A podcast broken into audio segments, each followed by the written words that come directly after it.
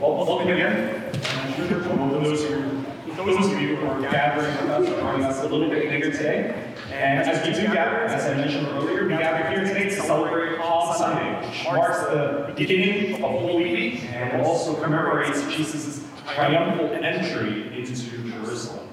Now, for the past few weeks, we've been going through various aspects of Jesus' ministry as he travels through Judea, performing all sorts of miracles, but also teaching people as well that true transformation and true satisfaction can only be found in Christ alone.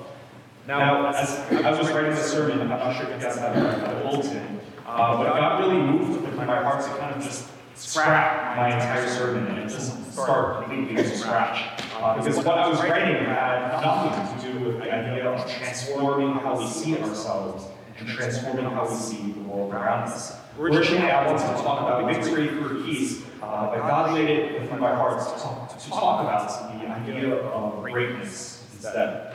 When it comes to the idea of greatness, uh, I think there are always discussions amongst sport fans. Uh, who is the GOAT, the greatest of all time? Is LeBron James the GOAT? Or is it Kobe Bryant? Maybe it's Michael Jordan. Which heavyweight boxer is the GOAT? Uh, which basketball player will be the greatest of all time? And in a few days, you guys can follow me with March Madness, we're going to see which team is going to be the greatest in this season. But when it comes to my favorite greatest of all time, one person, in my opinion, stands above the rest. Uh, for those of you who don't know, I'm a huge fan of combat sports. Uh, a very bizarre sport for a pastor to be interested in. Um, I've done martial arts my entire life. I think there's like a whole lineage of martial artists on my dad's side because, hey man, about like 100 years ago, before electricity, before TV, there's literally nothing to do but to farm and to train all day long. And so my family, we all grew up watching Bruce Lee movies, Jackie Chan movies, and Jet Li movies. So when it comes to the sport of mixed martial arts, um, one fighter in particular, his name is Khabib Nurmagomedov, he stands kind of above the rest. He is the only fighter in this entire division to hold an undefeated record of 29 wins and zero losses. He fought the best of the best, he fought the best the lightweight division has to offer, and no one could ever match the skill that he had. He had multiple rematches the top fighters. And the reason why I'm bringing this up today is that I actually want to discuss with us the idea of greatness. What does this greatness look like in this world? And what does greatness look like in God's world? And what happens when these two ideas of greatness collide? Before I talk a little bit more about PE um, and why I'm bringing them up today, uh, why don't we read our scripture reading first? And our scripture reading today comes from Matthew chapter 21, and we'll be starting from verse 1 to 11. As they approached Jerusalem, he came to Bethphage on the Mount of Olive. Jesus sent two disciples, saying to them, Go to the village ahead of you, and at once you will find a donkey tied there with her colt her. Untie them and bring them to me. If anyone says anything to you, say that the Lord needs them, he will send them right away. This took place to fulfill what was spoken through the prophets. This is actually uh, Prophet Zechariah. Say to daughter Zion, see your king comes to you gentle, riding on a donkey, and on a colt, the foal of a donkey. The disciples went and did as Jesus had instructed them. They brought the donkey and the colt, and placed their clothes on them for Jesus to sit on. A very large crowd spread their clothes on the road, while others cut branches from the trees and spread them on the road. The crowd that went ahead of him and those that followed him shouted, Hosanna to the Son of David! Blessed is he who comes in the name of the Lord! Hosanna in the highest heaven. When Jesus entered Jerusalem, the whole city was stirred and asked, Who is this? And the crowds answered, This is Jesus, a prophet from Nazareth in Galilee. One amazing passage. So, when we think about it, what, what is greatness in this world? Biblically speaking, at least the Jewish people of Jesus' time expected that the coming Messiah would be some sort of militaristic leader who would finally be able to free Judea through some sort of crazy revolution. It would be this charismatic man spoke eloquently, who would raise the spirits of his people to fight against their oppressors, and finally usher in a new era, a new age where the Jewish people can once again stand above the rest of the kingdoms. And then, after that, every knee shall bend to this Jewish kingdom was one piece of defeating all of Israel's enemies. No one would then dare to rise up. No one would dare to challenge. No one would dare to question the authority of this Jewish kingdom. And all people throughout the world will finally treat the Jewish people with respect.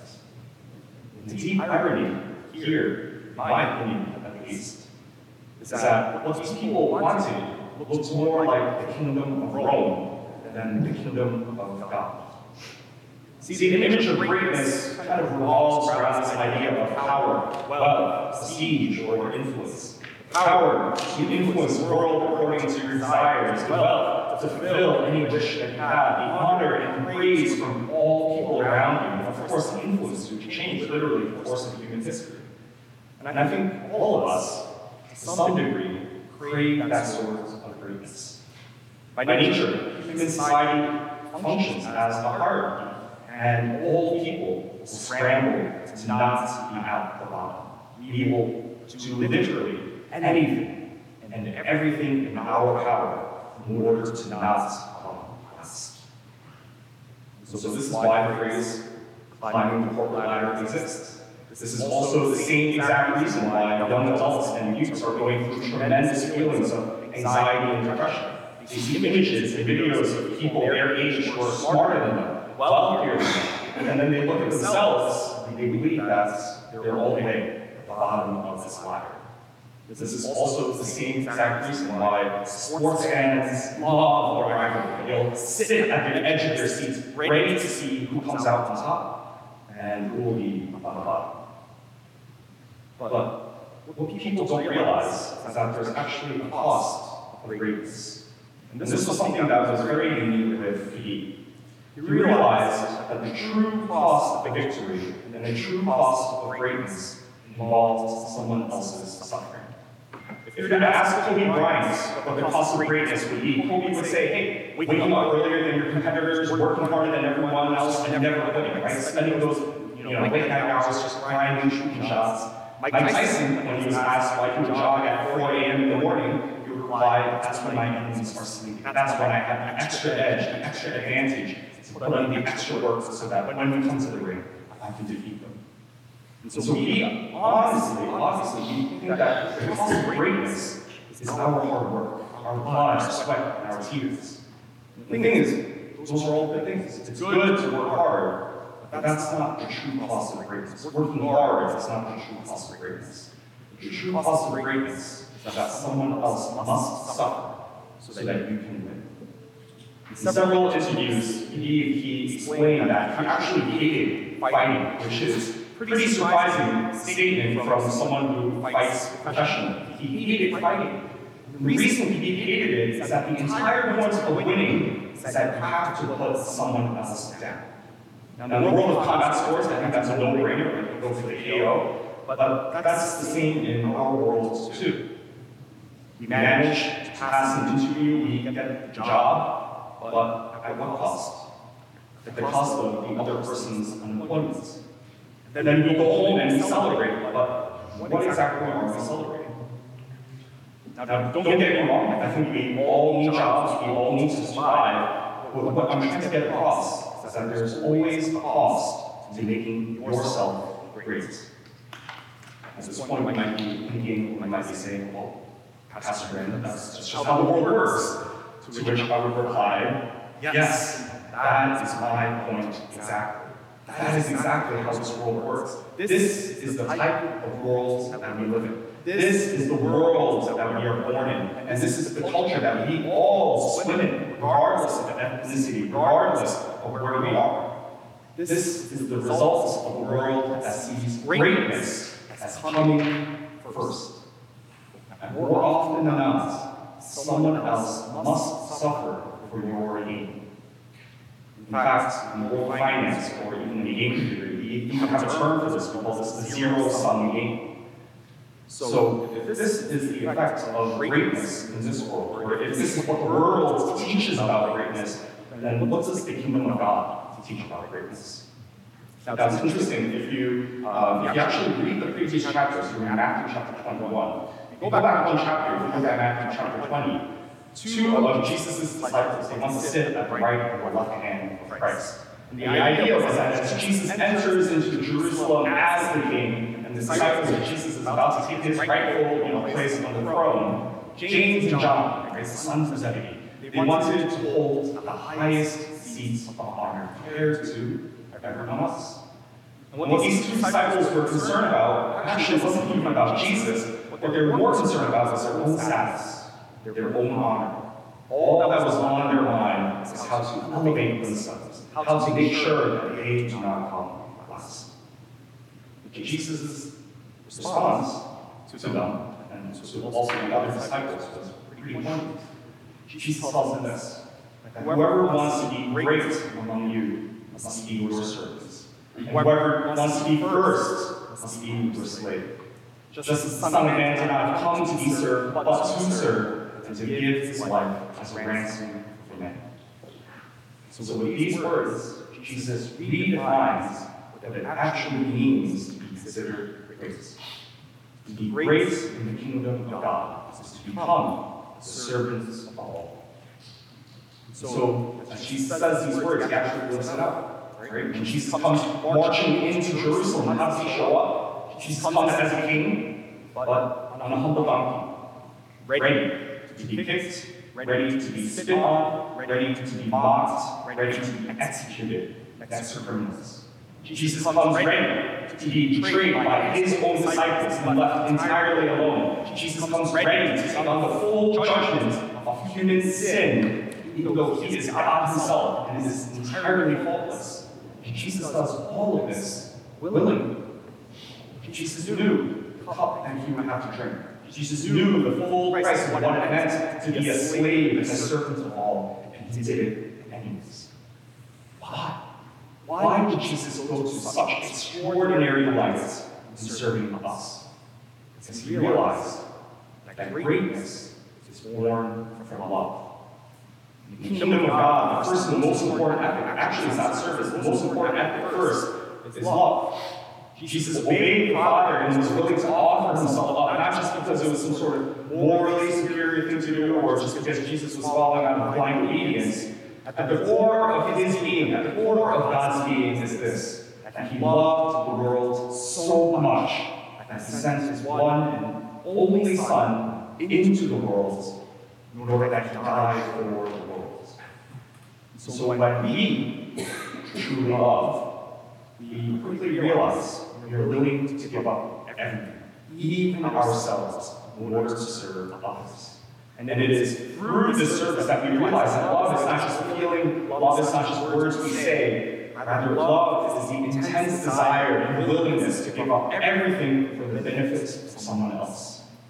And the courage to do it, even if it comes at the cost of our own well-being. See, in this world, we have seen and understood greatness in the sense of how can I lift myself up? But greatness in the kingdom of God is understood as how can I lift you up? How can I lift up not just those who agree with me, but how do I lift up those who disagree with me? How can I lift up not just my family and my friends, but how can I even lift up my enemies? What am I willing to give up for the sake of a stranger? When we encounter such a message, we normally respond one of two ways, um, which are interestingly highlighted very well in, Matthew, at least. Um, I talking to Stanley a little bit earlier about there's a slight common misconception concerning the crowds that welcome Jesus, um, which I actually didn't know until I did some research this past week. I think traditionally we believe that this crowd was rejoicing and welcoming Jesus into Jerusalem, only to kind of like bizarrely turn 180 like, oh no, never mind, let's crucify him, right? Like they had some sort of you know, crazy mental breakdown. But the account that Matthew presents to us is that there are actually two crowds, two different crowds, which explains why Jesus can be celebrated one day and then executed the next. The first crowd, of course, is the Galilean crowd. These are the people who have witnessed Jesus' miracles. These are the Jews who have heard from Jesus, or possibly some who have even been healed by Jesus. These are the individuals who have seen the truth of Jesus' words, that he did not come just to be served, but to serve. These are the tax collectors, prostitutes, those who are marginalized by society. Now, probably the case that they didn't know the full extent of who Jesus is or what he was about to do, based on Jesus' actions and his words, it's quite clear that Jesus demonstrated greatness through lifting others up rather than himself. And so, as these Galilean Jews are traveling with Jesus, seeing Jesus' true teachings of greatness lived out through his whole life, as they're walking and traveling to Jerusalem, their response was to announce Jesus as their king. This is the Galilean crowd. This is the crowd that's been traveling to Jesus from Galilee, celebrating and dancing. But there is also a second crowd in this story. The second crowd is people who lived in Jerusalem. In our passage, tells us that as Jesus entered Jerusalem, the whole city was stirred. If we translate that literally, we actually say that the whole city was shaken. And people are generally not very happy when kind of someone shakes up the orders of things. And so, so the Jerusalemites, they see this unruly Galilean crowd bringing their prophet into Jerusalem as the king of the Jews. And in their mind, all they saw was, that this is going to be a disaster. But the real reason they thought this was going to be a disaster, the real reason they're afraid, especially those in power, is that Jesus poses a threat to their authority and to their power. The Jewish religious leaders, Jesus challenges their traditional understanding of greatness, righteousness, and their control over people. Jesus continued to teach the Jews, the Pharisees, that the kingdom of God is set values, love, and service. For the Romans, interestingly enough, they just ousted King Herod, and they'd just taken control of Jerusalem again, but all of a sudden, they have an announcement from left field that there is a new king of the Jews, a new contender to the throne. So as we reflect on our lives, we see a similar theme. We often find ourselves resisting the message of the gospel because it challenges our beliefs and values. It challenges the idea of who we think is the true king of our lives, which is normally ourselves. We have literally spent decades, we have literally spent every single day of our lives, day in and day out, thinking of life under the concept of greatness that this world proposes, that we ought to lift ourselves up. And for some of you here, we might have even succeeded in climbing that ladder. But when we confront the Gospels, we see that Jesus asks us to give that all up. To give up our understanding of success, power, and prestige. To give up our accolades and how we have built ourselves up as our own towers of Babel. Jesus asks us now instead to look not at ourselves, but to look at our neighbors, to serve them, to lift them up. How do we do this? It's, it's funny that the more and more we try to force our lives to resemble Christ, the more and more difficult it becomes. Why is that? I think sometimes we fail to see that this is the sort of, sorry, I think we sometimes fail to see that Christ's likeness always starts from love. Christ was able to give up all things, including his life, because he desires a relationship with us. He desires it so dearly that everything for Jesus is expendable. Everything is worth giving up, even if it's his own life, if it means that we can be restored back to the Father in a loving Everything for Jesus is expendable. So it is the same with us. When we love God, everything is expendable for us as well. Everything can be given up for God because we see a greater and more beautiful picture.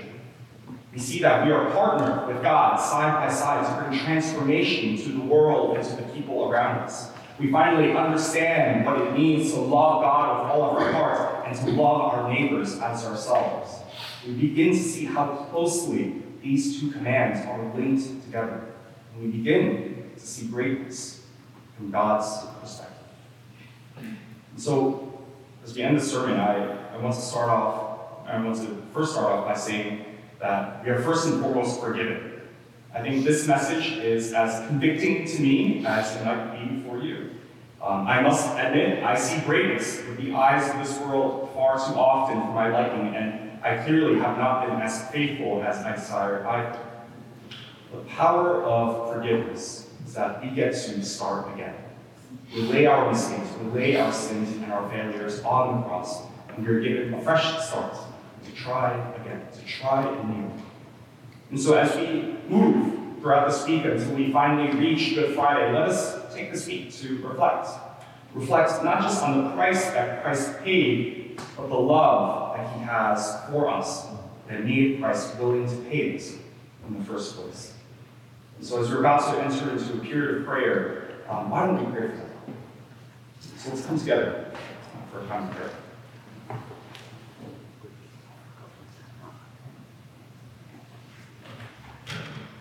Heavenly Father, today we come before you to first confess what is in our hearts. Uh, we desire greatness, we desire human praise, uh, and we confess that more often than not, we do not desire your praise. We do not desire to be great in your kingdom because that would cost too much in our lives. But you have shown, you've modeled for us what true love is. That you willingly lay down your life for us, even though we do not deserve it. And so, as we spend this day and this week reflecting on your final days approaching your death, let us realize that loving you is not just through our lips, but through our lives. Teach us, Father, how to carry our own cross. Teach us, Father, how to lift up our brothers and sisters around us. And teach us, Father, how to develop the courage to partner alongside you in mission. Lord, we know that you love us so much. So I pray, Father, that you can teach us to love you more. And we pray all of this in your precious Son's name. Amen. Amen.